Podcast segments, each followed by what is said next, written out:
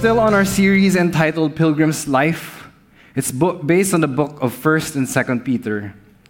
And last week, Pastor Jared discussed to us from 2nd Peter chapter 2 that the truth of God leads to a truly good and beautiful life in God.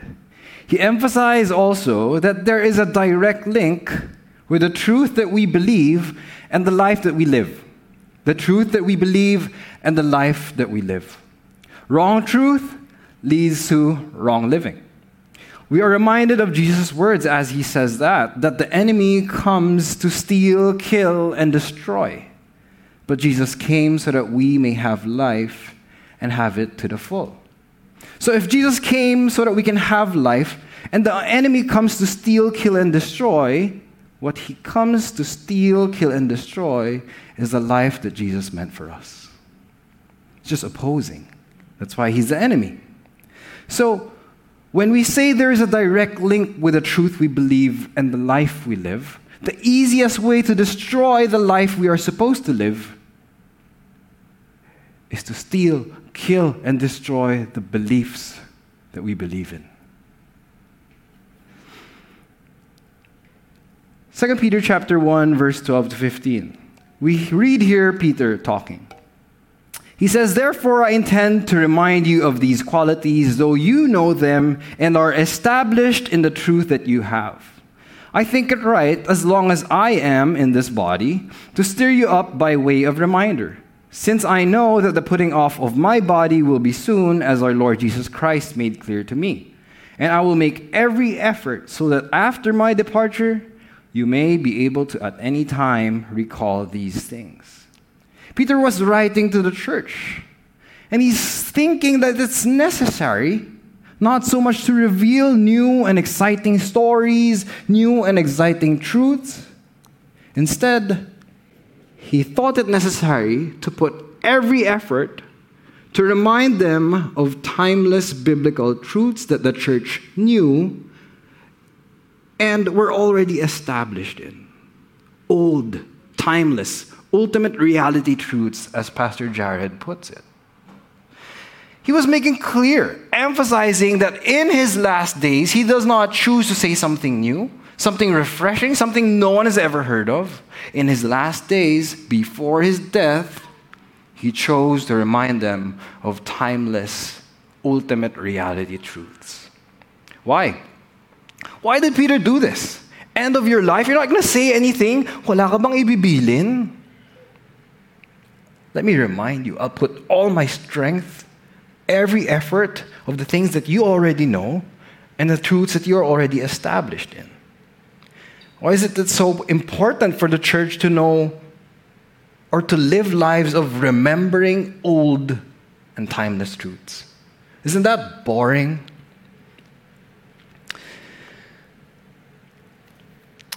Me and my wife have a pet dog at home. Unfortunately, she just got her new haircut in that photo, so she looks like a rat. But her name is Storm.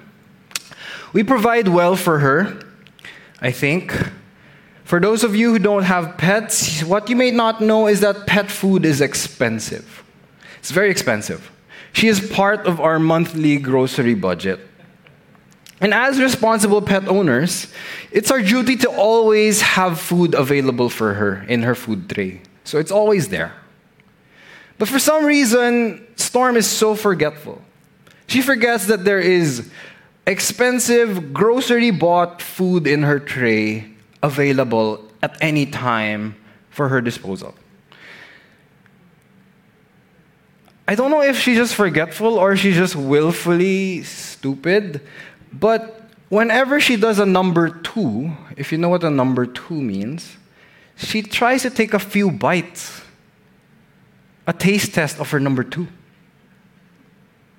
And we're about to run to her, and then we also don't want to touch the number two, so we're, no, no, no. But she always has a taste test right before we get to her. Her food is expensive, this is free. Her food is yummy, this is not. And yet she chooses to take a swipe and a lick at her number two every single time. And she's six years old. Although she knows that there is actual food available for her. She continues to yield to her own appetite of wanting to take a taste test of her number two. Although we have established that we will never not provide food for her, it was a timeless truth. And yet she willfully chooses to take a swipe at the number two. Either she's forgetful or she's gross. Now you're asking, why did I have to talk about number two, about a dog on a Sunday morning? So offensive, so vile. But today's passage from 2 Peter is likening a dog to believers or teachers who destruct their lives by going back to poop, to nothing, to vomit, even though there's actual established truths to hold on to. And so, what, what I'm trying to say is if poop is for storm, force, false teaching is for believers. False teachings and false beliefs invite us to turn away from established truths that we know that we've been rooted in. It's long been established, and yet we turn away and choose another diet randomly for no reason, no logical reason. False teachings, false beliefs invite us to return to our sinful nature even after knowing and encountering the bread of life the spring of living water, the truth that sets us free, the Lord Jesus Christ. So let's read the passage for today together. Then the Lord knows how to rescue the godly from trials and to keep the unrighteous under punishment until the day of judgment, especially those who indulge in the lust of defiling passion and despise authority bold and willful. They do not tremble as they blaspheme the glorious ones. Whereas angels, though greater in might and power, do not pronounce a blasphemous judgment against them before the Lord. But these, like irrational animals, creatures of instinct, born to be caught and destroyed, blaspheming about matters of which they are ignorant, will also be destroyed in their destruction, suffering wrong as a wage for their wrongdoing. They counted pleasure to revel in the daytime. They are blots and blemishes, reveling in their deceptions while they feast with you. They have eyes full of adultery, insatiable for sin. They entice unsteady souls. They have hearts trained in greed. Accursed children. Forsaking the right way, they have gone astray. They have followed the way of Balaam, the son of Beor, who loved gain from wrongdoing but was rebuked for his own transgression. A speechless donkey spoke with human voice and restrained the prophet's madness. These are waterless springs and mists driven by a storm. For them, the gloom of utter darkness has been reserved. For speaking loud boasts of folly, they entice by sensual passions of the flesh those who are barely escaping from those who live in error. They promise them freedom, but they themselves are slaves of corruption. For whatever overcomes a person, to that he is enslaved. For if they, after they have escaped the defilements of the world through the knowledge of the Lord and Savior Jesus Christ, they are again entangled in them and overcome, well, the last state has become worse for them than the first. For it would have been better for them never to have known the way of righteousness than after knowing it to turn back from the holy commandment delivered to them. What the true proverb says has happened to them. The dog returns to its own vomit. The sow, after washing herself, returns to wallow in the mire. That was a lot of words. But let's try to unpack it in uh, a simple outline. It's simple symptoms of false teachings prophecy versus blasphemy, freedom versus slavery, salvation versus destruction. Big words. Let's try to define it, and as we help each other unpack what's going on in this passage. You see, prophecy in its original language is defined as to speak forth by divine inspirations, to predict, to utter forth, to declare a thing which can only be made known by divine revelation. Common word, divine. It has to come from God. Things spoken forth, declared that are from God. If I tell you that uh, today is 2023, that is probably not prophecy. That is just a fact. But prophecies has to come forth from God, come forth from divine inspiration and divine revelation. Let's read 2 Peter chapter 1 verse 16 to 19. It says, For we did not follow cleverly devised myths when we made known to you the power and coming of our Lord Jesus Christ, but we were eyewitnesses of his majesty. For when he received honor and glory from, the, from God the Father, and the voice was borne to him by the majestic glory, This is my beloved Son, with whom I am well pleased, we ourselves heard this very voice, born from heaven for we were with him on the holy mountain. And we have the prophetic word more fully confirmed, to which you will do well to pay attention. See, no prophecy of Scripture comes from someone's own interpretation.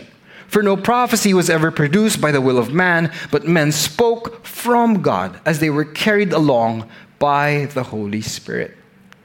From this passage, you can see that Peter was both prophesying and talking about prophecy. He was prophesying about prophecy. He was teaching the church about prophecy by declaring a prophecy. He prophesied about matters that were revealed through divine revelation, a voice from heaven, a word from God. He made known to the churches the matters that pertain to life and godliness, that this Jesus is the Son of God to, the, to which the church would do well to pay attention to. This is something you need to know. Breaking news. This Jesus that we're standing with on this holy mountain is the Son of God because the voice from heaven said so. Prophecy. Peter also spoke not from his own will. Ah, sa tingin ko. He's speaking from God as he was carried along by the Spirit. All prophecy is like this you cannot say anything to be prophecy if it is not from God or from the Spirit. In contrast, as we have read in our passage in chapter 2, false teachers are different. We are told that the first symptom of false teaching and false teachers are that instead of prophesying or declaring truths from God, they are blasphemers. Blasphemers. Let's read that again. Bold and willful, they do not tremble as they blaspheme the glorious ones. Whereas angels, though greater in might and power, do not pronounce a blasphemous judgment against them before the Lord. But these, like irrational animals, creatures of instinct, born to be caught and destroyed, blaspheming about matters of which they are ignorant, will also be destroyed in their destruction, suffering wrong as a wage of their wrongdoing. So now another big word has uh, popped up from this passage blasphemy. If prophecy is declaring the things of God from God and by God, what is blasphemy? The word blasphemy in its original language is defined as to speak offensively, to revile, to speak evil of, to rail at. In our common day terms, it says to trash talk, to talk trash, to talk destructively about the things of God to talk destructively, to trash talk what God has said, what God has prophesied about, what He has declared, the ultimate reality truths, they insult, they destroy, they offend. That is what blasphemy is. So, again, recap. The first symptom that we see of false teachings and false teachers is that they blaspheme. They speak offensively and destructively about the things God has revealed, spoken, and made known. You see, there is a direct link between what we believe and the life we live. So if blasphemers destroy, offend, try to tear down the truths that we must believe in order to live the life of Jesus, then they are destroying the very life that is promised to us. And for those who believe those destructions, for it believes those false truths, they're headed for a life of destruction as well. Recap of 1 Peter 1. It says 1 Peter 1, 3 verse 4, 3 and 4 His divine power has granted us all things that pertain to life and godliness through the knowledge of Him who called us to His own glory and excellence, by which He has granted to us His precious and very great promises, so that through them you may become partakers of the divine nature. What is it saying? It says that God grants us everything that we need to live a life of godliness. Through what? Through knowledge, through truth, through beliefs. Through his promises, he gave us that. Through his son, Jesus Christ. Through his word that is abiding with us today. Through his spirit that is continuing to teach us today. Through that, through the knowledge of him and his promises, only are we able to partake in the godly nature. If there is no knowledge of God, if there are no promises of God, there is no way for us to walk in the life and plan of God. So, what's it saying? Imagine if people start insulting and destroying these very promises, the very knowledge and denying the Master, the knowledge of Jesus Christ it's hammering at the very foundations of your faith. Just like Pastor Jared mentioned last week, in Genesis, we see this very same instance happening by the serpent who sought to destroy, revile, and blaspheme about God's commands. Did he really say? Did he really promise? Did he? The serpent was poisoning the truth of God. Not by saying something opposite, but he was poisoning it. It's still bread, but there was poison injected. There was a destruction, a one degree tangent that would lead completely to an opposite outcome. And Eve saw that it was good to the eyes. It appealed to her senses. It makes sense. Ganda. O nga naman. Pwede naman siguro. Bakit naman hindi? Crumbles, hammers, cracks. Suddenly your foundation is shaking. And the life that you live is no longer the life that God intended for Adam and Eve. Our lives are compromised with the false teachings and the blasphemers that destroy the knowledge of God and His promises. Believing destructive teachings about God and His promises will destroy, yes, it will, the life we are promised and the godliness that is available for us in Christ. That's what it's saying. And now you're probably saying, ah, no, I haven't been listening to any false teaching. Pretty sure they're all biblical. But the passage also says another thing. But before we proceed to that, let me give you an analogy. I'm sure you've all bought from online shopping platforms where it says sometimes you have 150 pesos in your cart, or let's say 1,500 pesos in your cart, and then there's a banner that pops up. It says, if you add 3,000 more, you'll get free shipping. Then some people say, oh, free shipping. Sige, add ako 3,000. But then the shipping was 50 pesos. So you had to spend 3,000 more for free shipping when it was just 50 pesos. May mga tita and tito na bubudol dito, di ka rin nagigets eh.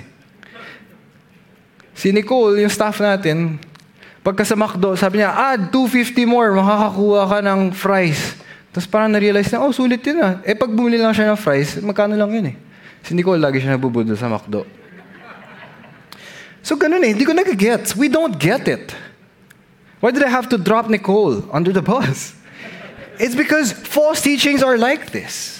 It's not as subtle as online shopping na obvious naman, 3,000, 50 lang yung shipping eh. What does it say? It says in 1 Peter 1 verse 2, many will follow this sensuality. Whereas McDo doesn't make sense or Lazada doesn't make sense,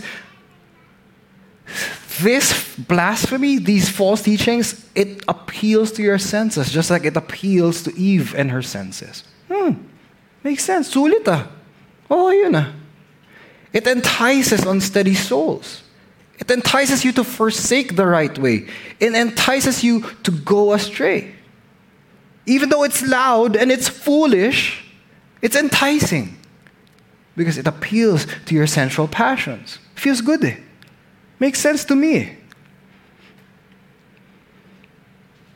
And yet, you're in error. But it's enticing. Is error enticing?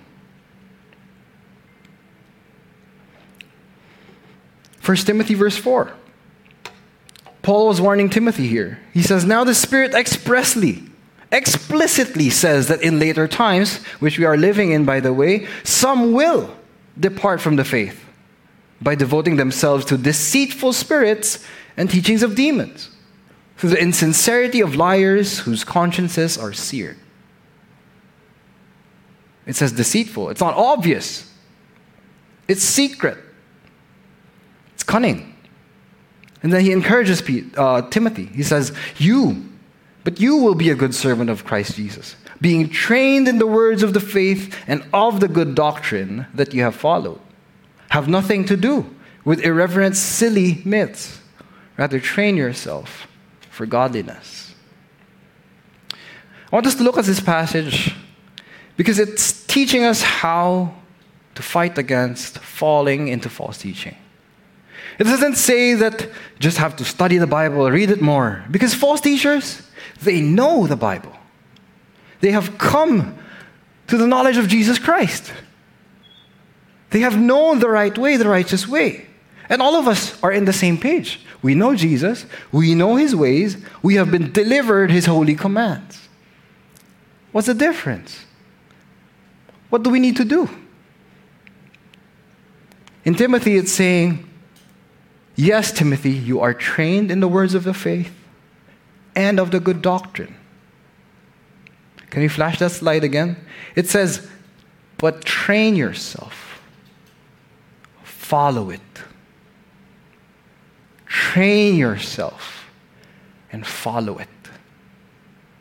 How many of us know Jesus, know the Word, the words of the faith, alam mo, lahat ng Sunday school questions, alam mo eh, will you go to heaven? Alam mo eh. Good doctrine, alam mo yan. Justification, sanctification. Lahat ng Sean. Alam mo. But, that's not the difference. The difference maker is, do you train yourself to follow it? Do you train yourself to follow the words of the faith and the good doctrine that you have been taught? That's the only way to be a good and faithful servant of Christ Jesus. Not that you know. Because these people who know are going to be destroyed because they don't follow it. They know it, they turn away. They completely train themselves in another way. They forsake the right way. The difference is do you know and train and walk and follow what you know? I recently read a quote from A.W. Tozer. It says, he says, it's not about how many sermons you've heard, rather, it is about how much of those sermons you have obeyed. i repeat that. It's not about how many sermons you have heard, rather, it is about how much of those sermons you have obeyed. Some people attend church, ang galing kasi ng speaker eh, parang na-excite ako eh. Ang galing niya mag-preach eh. You know that doesn't make you any godlier to be entertained? To know more. Galing, may mga history pa, may mga ano pa, may mga BC-BC pa, may mga ano pa, Roman Empire pa. Pero dami, gusto mo ganun eh. Tumataba yung utak mo, pero yung kamay mo, pa, payat pa rin yung Christian life mo eh, malnourished eh. It says to be a good servant of Christ. Train. Hindi lang pwede head day parate. Papa-entertain ka mentally, spiritually dito. Spiritually is everything. Train yourself. Walk in that way in the knowledge that you know.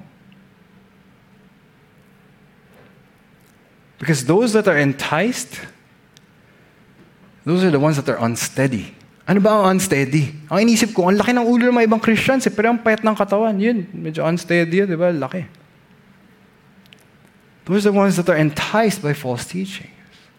They don't know how to stand it. So anytime a new doctrine is presented to you, mm, sounds good. They entice unsteady souls. Your souls are not grounded in a way. You're just entertained by knowledge. Christ is the way, Christ is the truth, Christ is the life. You cannot just know Him. You have to know His truth, follow His way to have His life happen to you. You cannot just know Jesus and know about Him. You're very unsteady. Church, have we been training ourselves or have we been entertaining ourselves with the knowledge of God? Because false teachers will arrive from among us. Have you been establishing yourself, following the good doctrine that you have been taught? Because false teachers are coming and they are enticing and they are very, very, very deceitful. How confident are you that you're established and walking, at least applying some of what you have heard in your sermons? Last thing about 1 Timothy 4. Peter, Paul doesn't say, I will train you for godliness. Godliness is something we do, something we actively partake. I cannot train Kimball for godliness. He has to do that for himself. Ultimately, the church can present truths, opportunities, but you have to take personal responsibility for your own godliness. Have you taken that up? If it's a personal relationship with God, have you taken personal responsibility?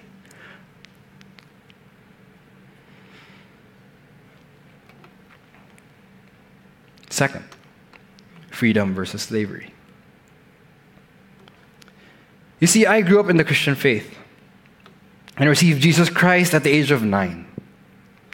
And many Christians think that you, once you receive Jesus Christ as your Lord and Savior, things will automatically become holier, holier. Now, there are cases and testimonies like that where after they receive Jesus, addictions are broken, bondages are, are unchained. That was not the case for me. Throughout my early Christian life, I continued to struggle with sin, and I still do. But whether it be lack of self control in my thoughts, in my emotions, in my actions, or even the lack of self discipline in doing the right things that I want to do, that I need to do, I couldn't. Like eating right, less McDo, exercising, spending time in God's Word. I couldn't get myself to control myself. I could not do what I needed to do, even though I knew it. And I was established in the truth. This is the healthy food, this is the healthy lifestyle. I couldn't. And this is what Paul in Romans was saying, Romans 7 21 to 25. I find it to be a law that when I want to do right, and e- evil lies close at hand. For I delight in the law of God in my inner being. But I see in my members another law, waging war against the law of my mind, making me captive to the law of sin that dwells in my members. Wretched man that I am, who will deliver me from this body of death? Thanks be to God through Jesus Christ our Lord. Here in Romans, Paul is revealing that through, that though he knows God, he wants to do right with God, he delights in the law of God, he's still aware of the fact that his flesh also wants to do another thing. His members want to do another thing. And the only hope and salvation for people like us who are saved and, yes, want to honor God and want to do what's right according to His laws is not more willpower, more motivation, more desire, more self discipline. No.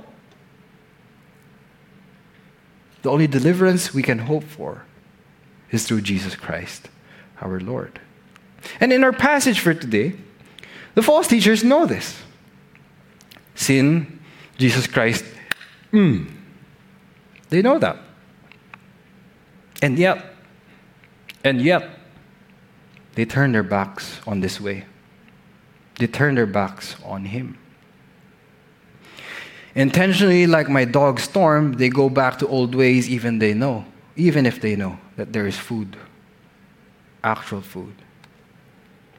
This is what it's saying in 2 Peter 2 19 21. They promise others freedom.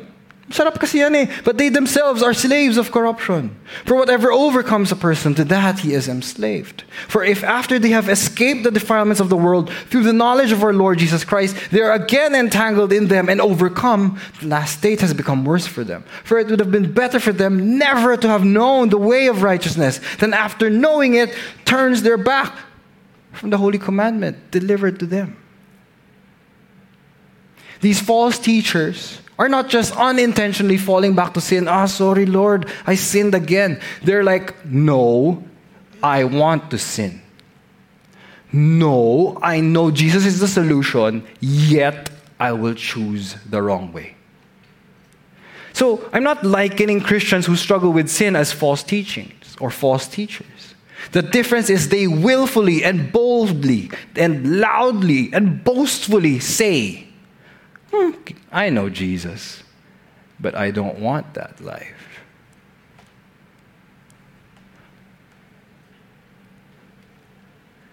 They willfully, after having knowledge of God, entangle themselves again to old patterns and old appetites. They willfully allow themselves to be overcome again by their flesh instead of being overcome by the Spirit. You see, false teachings promise us freedom. But you see, being able to do what we want is not true freedom. This is actually slavery to our own desires. Being able to do what we should is true freedom. This is freedom to righteousness.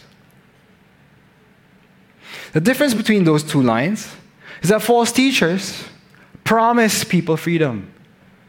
You will enjoy life. Did God really say don't do that? Imagine, so many people are doing it. Look at their lives. They're richer, they're happier, they're more joyful. Believe this. It makes sense, it's enticing. You feel free, free will to choose.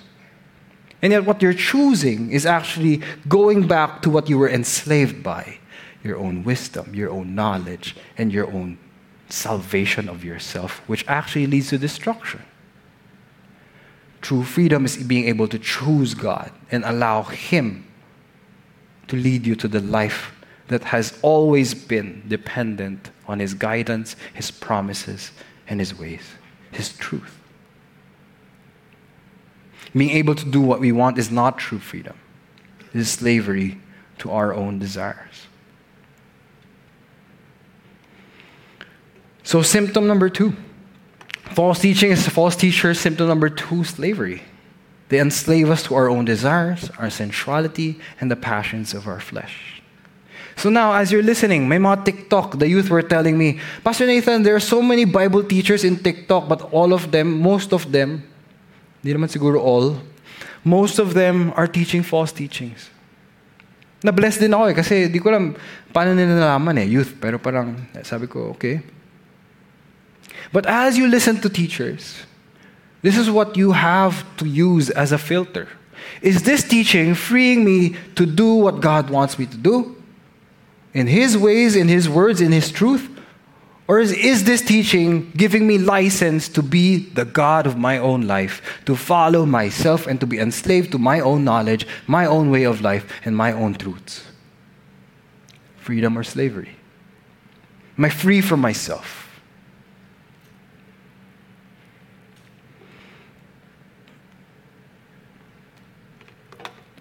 It is through His very great and precious promises that we become partakers of the divine nature. It is through it that we become escapers of corruption because of our sinful desire. And maybe you are in the place where I was also. Having received Christ and the knowledge of Him, but still, like Paul, find yourself at war with your own desires. Very unsteady.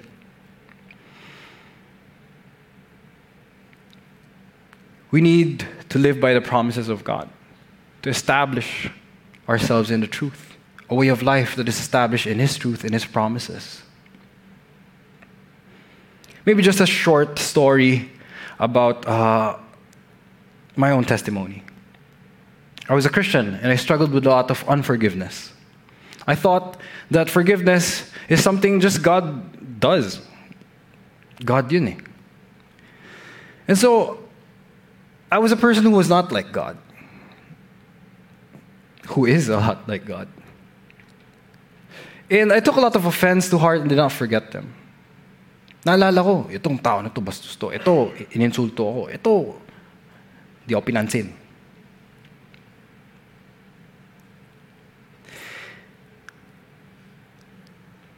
But it was not until I clung on to God's promises that I was able to overcome my desires to be avenged, to be justified, to be clarified. Romans 2 19 to 21 help me. Beloved, never avenge yourselves, but leave it to the wrath of God, for it is written, Vengeance is mine, I will repay, says the Lord. I clung on to this promise, even though my heart was still unforgiving. I clung on to it. Lord, talaga, you'll defend me someday? You'll repay for my the ones that offended me, traumatized me someday? You will? You will? Really? You will? I kept on clinging, meditating on that promise. It wasn't, ah, I need to forgive, I need to say sorry, I need to say sorry, I need to say sorry. That never worked.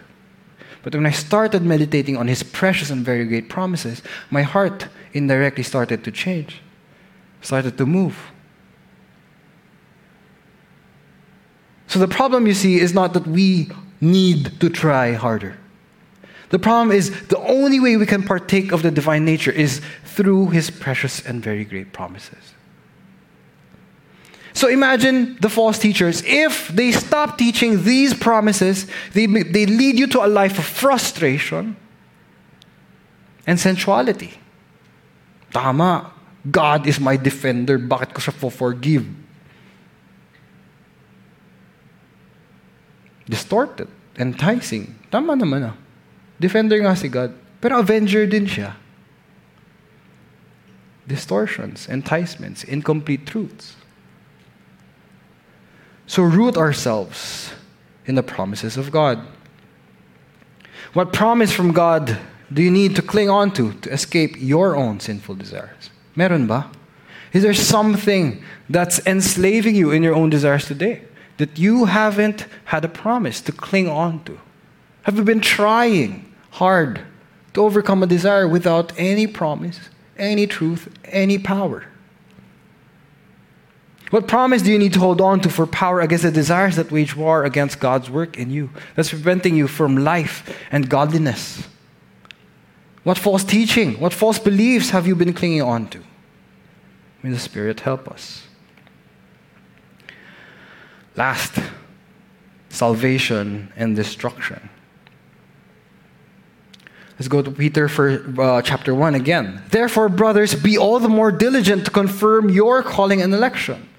For if you practice these qualities, you will never fall. For in this way, there will be a richly provided for you an entrance into the eternal kingdom of our Lord and Savior, Jesus Christ.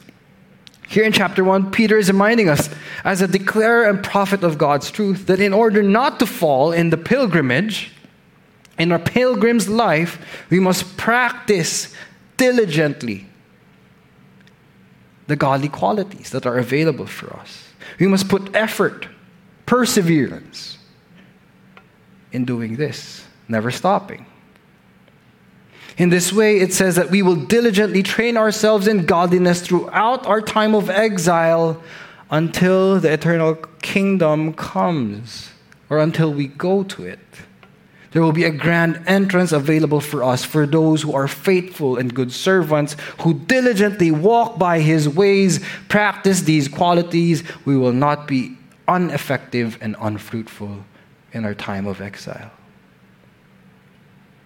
Confirmation of your calling does not come from knowledge of your calling, it's practicing the qualities of your calling, it's training yourself for godliness. This is in contrast to the false teachers. Salvation natin yun, sila destruction. Because they forsake the right way, they have gone astray. They followed the way of Balaam, who loved gain from wrongdoing. For it would have been better for them never to have known the way of righteousness, after knowing it, turn back from the holy commandment delivered to them. So, what's this symptom? False teachings, teachers, symptom number three willful rebellion. Willful rebellion. They, after knowing God and His truth, willfully forsake and turn their backs on Him and His ways, leading themselves and others to a life of enmity with God. And Peter does not end with a gentle rebuke. He promises a sure, sure, sure, sure destruction for people like this. There is no hope for them, there is no salvation for them, unrepentant.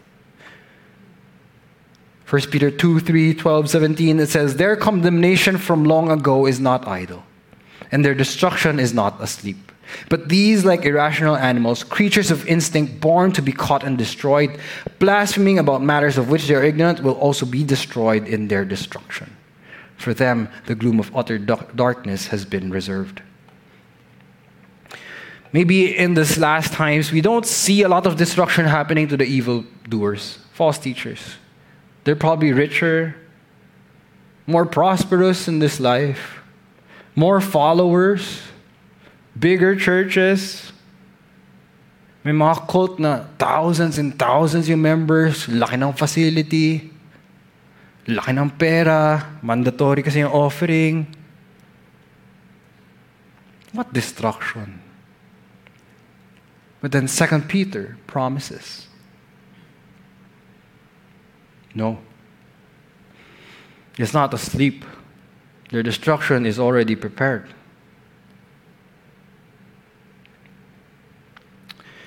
As we end today, I just want to show you that our passage today is both a warning and an encouragement. Both a warning and an encouragement. A warning because it shows us that even for those who know God and His truths, just like all of us, there remains a choice to be made. To choose diligently to train ourselves in the words of faith, to walk in godliness, in the things that we have learned, or after knowing it, after receiving the holy commandments. Turn our backs on God, Jesus, and his ways, eating poop again, even after we have discovered true food. So it's a warning for us as pilgrims. Have we been following false teaching that indulges us back again and entangles back again to ourselves but it's also an encouragement because we know that the end is near. The end is very near. He's at the gates, at the very gates. And soon things will be put in their proper place. A prophecy, a promise that we are holding very, very tightly onto. Jesus is coming. If that's not good news to you, Maybe it's chance to repent. But if Jesus is coming, those three words incites a fire in your soul, malapit na. Malapit na. Jesus is coming. That should inflame your heart and refresh your soul. That should encourage you. Our Master is coming. Our Master is coming. Coming soon. Christmas, just like in my opening prayer, I was meditating. Christmas is just around the corner. I was reading a meditation on Christmas. The first Christmas was the awaiting of everything, the Messiah. But the last Christmas will be the same. Last coming of the King. In his first coming, we received hope. In his last coming, we'll receive life forevermore. And destruction a warning, and an encouragement. What are you doing with the knowledge of God that you have? Are you establishing yourself? Or are you unsteady, being too head heavy? No life, no way, only truth. And so, uh, allow me to read you Revelation before we close. And he said to me, These words are trustworthy and true. And the Lord, the God of the spirits of the prophets, has sent his angel to show his servants what must soon take place. Jesus says, And behold, I am coming soon. Blessed is the one who keeps the words of the prophecy of this book. And he said to me, Do not seal up the words of the prophecy of this book, for the time is near. Let the evildoer still do evil, and the filthy still be filthy and the righteous still do right, and the holy still be holy. Behold, I am coming soon, bringing my recompense with me to repay each one for what he has done. I am the Alpha and the Omega, the first and the last, the beginning and the end. 18 to 20. I warn everyone who hears the words of the prophecy of this book. If anyone adds to them, God will add to him the plagues described in this book. And if anyone takes away from the words of the book of this prophecy, God will take away his share in the tree of life and in the holy city, which are described in this book.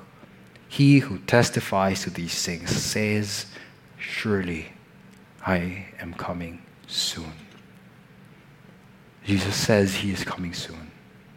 And to that we say, Amen.